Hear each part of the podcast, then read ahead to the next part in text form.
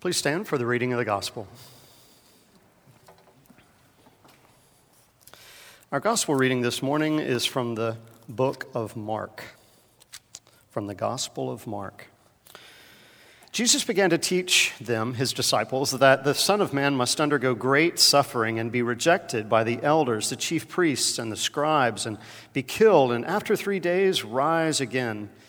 He said all of this quite openly, and Peter, one of the disciples, took him aside and began to rebuke him. But turning and looking at his disciples, he rebuked Peter and said, "Get behind me, Satan, for you are setting your mind not on divine things, but on human things." He called the crowd with his disciples, and then he said to them, "If any want to become my followers, let them deny themselves and take up their cross and follow me.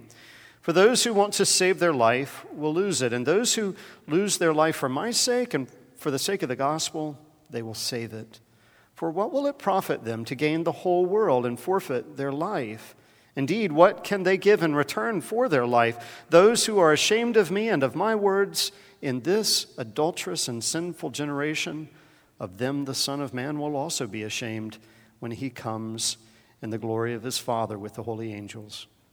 This is the gospel of the Lord. Thanks be to God. You may be seated.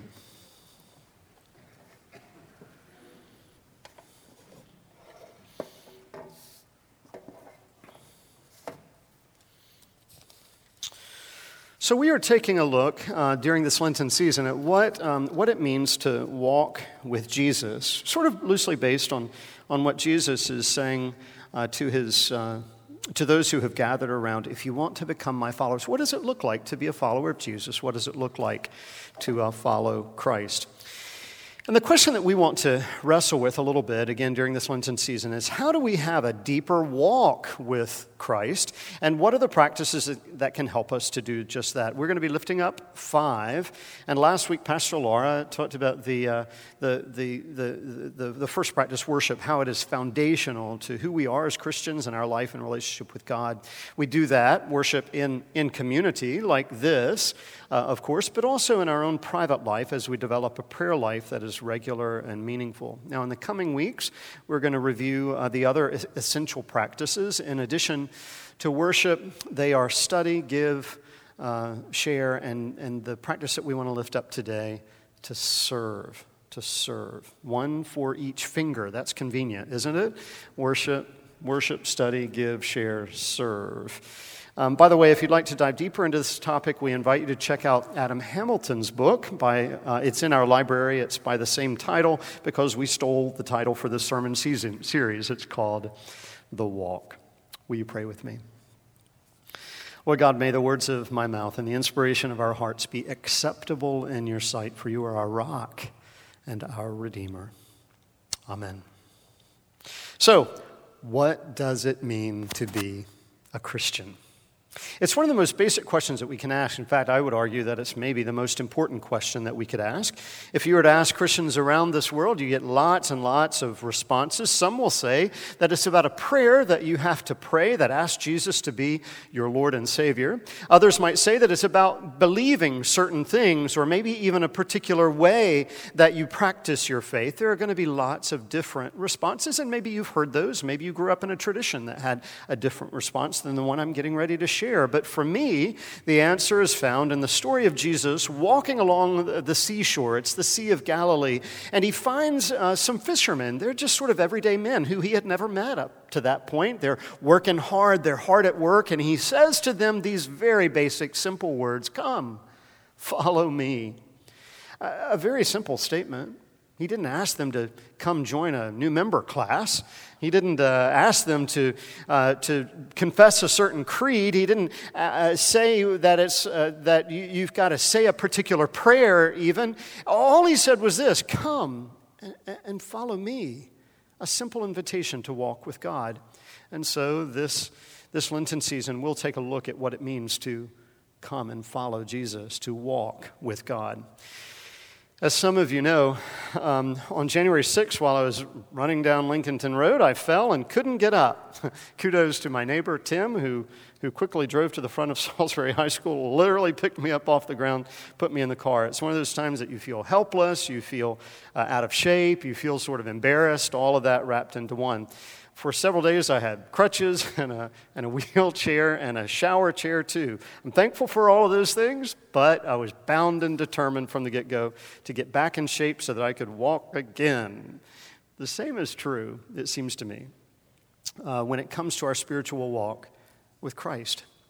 If you, if you, if I want to walk with him, then I want to walk with him wherever he wants me to go, not just where I want to go, but where Jesus wants me to go. I want to run and not grow weary. I want to walk and not faint. But to do that, I need to get in better physical shape. I need to get in better spiritual shape as well, which begs the question, what are the things that I need to do to get in better shape for my walk with Jesus? Not for the sake of salvation, not for a checklist of things that I must do in order to gain favor with God, but simply for getting in better spiritual shape for my daily walk with Jesus through the, the trials, the, the challenges, the twists and turns of this world and of this life. Now, every preacher is going to have their own response, rest assured, but Pastor Laura and I would like for us to focus on these five essential practices of our walk with Christ: to worship, to study, to serve, to give, and to share. And today we want to focus in on the word serve. And one name immediately comes to mind, a name that many of you know, Judy Trexler. Uh, last week, we bid farewell to Judy, who died unexpectedly of a, of a stroke. Um, she was a long-time middle school teacher, just had a heart, a deep heart for serving others. It was beautiful.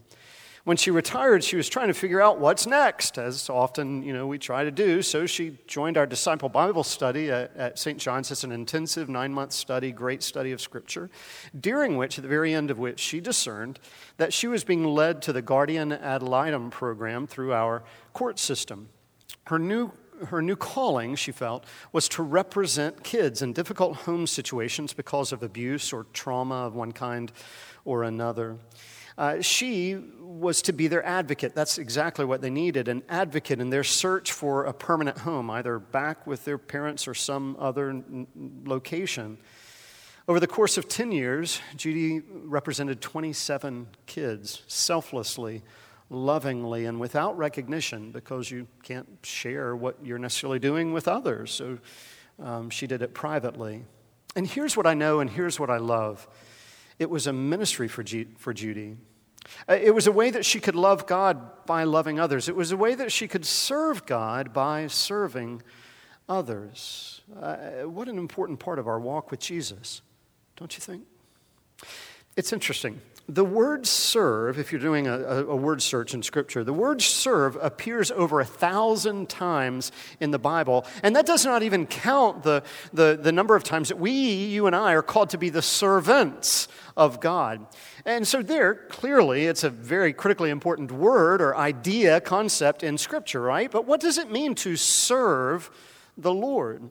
Well, let's take a look at what Jesus spent most of his time doing. Sure, he spent a lot of time preaching, we know that, and eventually thousands of people would gather around to hear Jesus preach. Likewise, teaching, he did a lot of teaching and, and healing. Uh, he ate with strangers. All of those were important aspects of his ministry, but what he spent most of his time doing was serving people.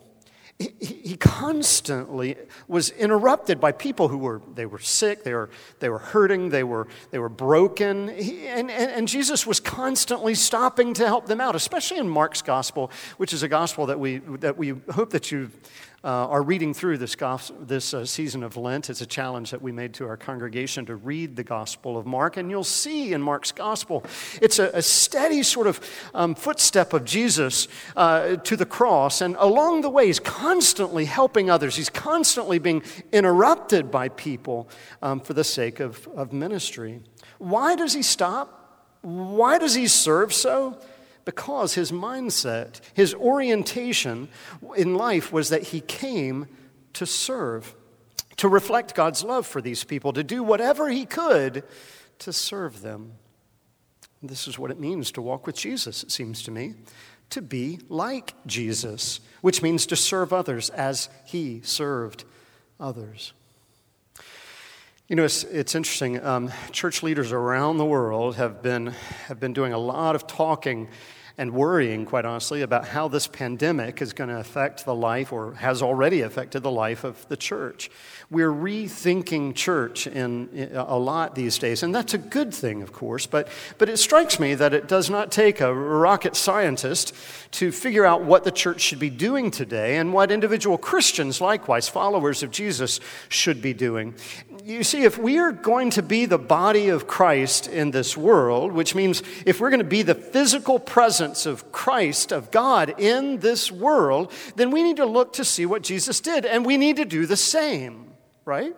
So, if Jesus stopped uh, to help when he was interrupted, then we need to set aside time for interruptions, looking at interruptions as ministry, as opportunities, rather than burdens. If Jesus fed the multitudes, then we need to be about the business of feeding the hungry in our community. If Jesus ate very intentionally with outsiders, folks who, who the rest of the world will look at, uh, about as as as uh, away from, as different than anyone else, that as as maybe the the the vulnerable, as the those on the margins, whoever it was, if Jesus ate with them, then we've got to make sure our ministry includes people from every single walk of life. Look, pop culture in Hollywood, through lots of pretty good mu- movies, maybe, uh, certainly um, through the Hallmark Channel, a lot, it seems, uh, they like to think that that's the work of angels, right? That God has sent angels upon this world to do that sort of good work of, of loving others, of serving others. But I'd much rather us think of it as not the work of angels, but of God's agents in this world. And you are God's agents. Which begs a really good question for self-reflection. How can you be an agent of God for the sake of healing in your community, in this world? Maybe that's at your work. Maybe that's in your in your home life. Maybe that's in your neighborhood. Maybe for our kids, that's certainly at your school. How can you be an agent of building up rather than tearing down? How can you be an agent of repairing rather than destroying? How can you be an agent of love, not hate? Because listen, God has one plan for healing this world. You know that, right? One plan, just one. You. That's it. Nothing else. In today's gospel, Peter thought that he understood. Jesus has been doing a lot of teaching about this very subject and what it looks like to follow Christ and what is God's purpose for this world. And Peter really thought he understood that message. Um, I, the message that Jesus had been teaching was that God's desire and purpose is to reconcile the world unto himself, which means to bring the world back into a perfect, loving relationship with God and with one another. But then Jesus threw, threw them a bombshell when he told them how God planned to do it. Did you notice? Because God's plan to do just that was by fully and totally giving of himself for the sake of the world, even unto the point of death, death on a cross. Peter said, no way, that ain't going to happen. Not on my watch is that going to happen, because that's not the plan, Lord. Why? Because Peter assumed that God's purpose was to conquer the world, to restore the kingdom of, of David, to return God's people to the seat of power and prestige, you know, like the good old days. But Jesus said, no, that's the work of Satan. That's not the work of God. God's work and God's purpose is to heal through love. The Hebrew language, right, Mitch, has uh, gives us a word for that kind of healing, chesed. Is that right?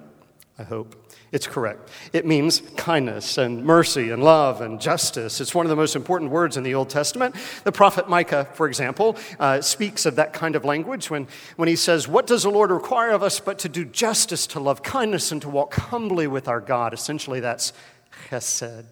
Isaiah, likewise, the prophet, says the same thing when he outlines the work of God's people. He says to do right, to seek justice, to defend the oppressed, to, to take up the cause of the fatherless, to plead the case of the widow. Essentially, that's chesed. And in Proverbs, we're told to, quote, open your mouth for the mute, for the rights of the unfortunate, defend the rights of the afflicted and the needy. Again, that's chesed. So what does that look like for you and for me? Well, let's start, okay? Let's start by allowing kindness to be your aim. Every day in every way. You, you see, God isn't asking you to change the world. He's asking you to change your orientation. When you wake up every morning, therefore, before your feet hit the round, ground, why not say the words of, of Abraham and Moses, of, of, of Samuel and Mary, when they said, "Here I am, Lord. I am available for your purpose. Use me today. Send me where you need me to go. I want to be made available for you, Lord, and for your purpose today. Make me a vessel of your grace." Begin there. But then, and importantly, listen for God's response. Because it's true. Pay attention to the ways that God will use you, because he will. I guarantee it. In ways that may be of great surprise to you. There will be opportunities every single day. Sometimes they come to you as interruptions, sometimes as defined opportunities, but opportunities nevertheless to provide compassion and care, concern and love for someone else. Pay attention to the way God will reveal those opportunities to you. And please, friends, know this, nothing is insignificant. Because sometimes it's the small acts of kindness and compassion that will change our community, that will change our world more than anything else. So let me ask, what one act of kindness is God calling you into today? Something that might not be on your schedule, something that you had not planned to do, but became God's way of using you, could become God's way of using you to heal this world. Adam Hamilton is a, was a pastor of our minister for adult discipleship, Danny Hines, uh, was his pastor in Kansas City. And Danny tells us and uh, reminds us that, that Adam likes to invite his congregation into five acts of kindness every week. It's a consistent sort of plea to his congregation, five acts of kindness. I think that's a good measurable goal. Uh, five times a week where I intentionally, intentionally serve someone with an act of kindness, with an act of love in Jesus' name. Uh, our goal, of course, is more than that, but let's start with five times a week. Again, five fingers on your hand for most of us. And, and let's that, put that in perspective. Last Sunday, over one thousand people were part of our worship experience at Saint John's. Multiply, multiply five acts of kindness by one thousand, and in just one week's time, we have infused this community with five thousand intentional acts of kindness, of justice, of love, and of mercy in such a way that is done because of our faith and because of our walk with Christ. That's, friends, that's what will make our community a different place, don't you think? And that's what it looks like to follow Jesus. I want us to pray together. But as we pray today, I, it's my hope that you will commit yourself to that very challenge. Seriously. Five acts of kindness, intentionally engaged, to serve others lovingly, selflessly, in Jesus' name. What do you think? As we pray, I'd like for you to engage in an old prayer practice of holding open your hands. Just hold them before you. Close your eyes. If you're online today and worshiping with us virtually, I'd love for you to do the same. Set aside whatever you're doing. Put aside your phone or your tablet, and, and just open your hands and let us pray together. Lord God, we come into this place with empty hands, no doubt. But we know through your promise, through your word, that you are so very eager to fill us with your grace and with your love. Lord, we want to be agents of your love. So make us, Lord, an offering. Give us the courage to use what you, what we have to make a difference in this world. In your name. Amen. And amen.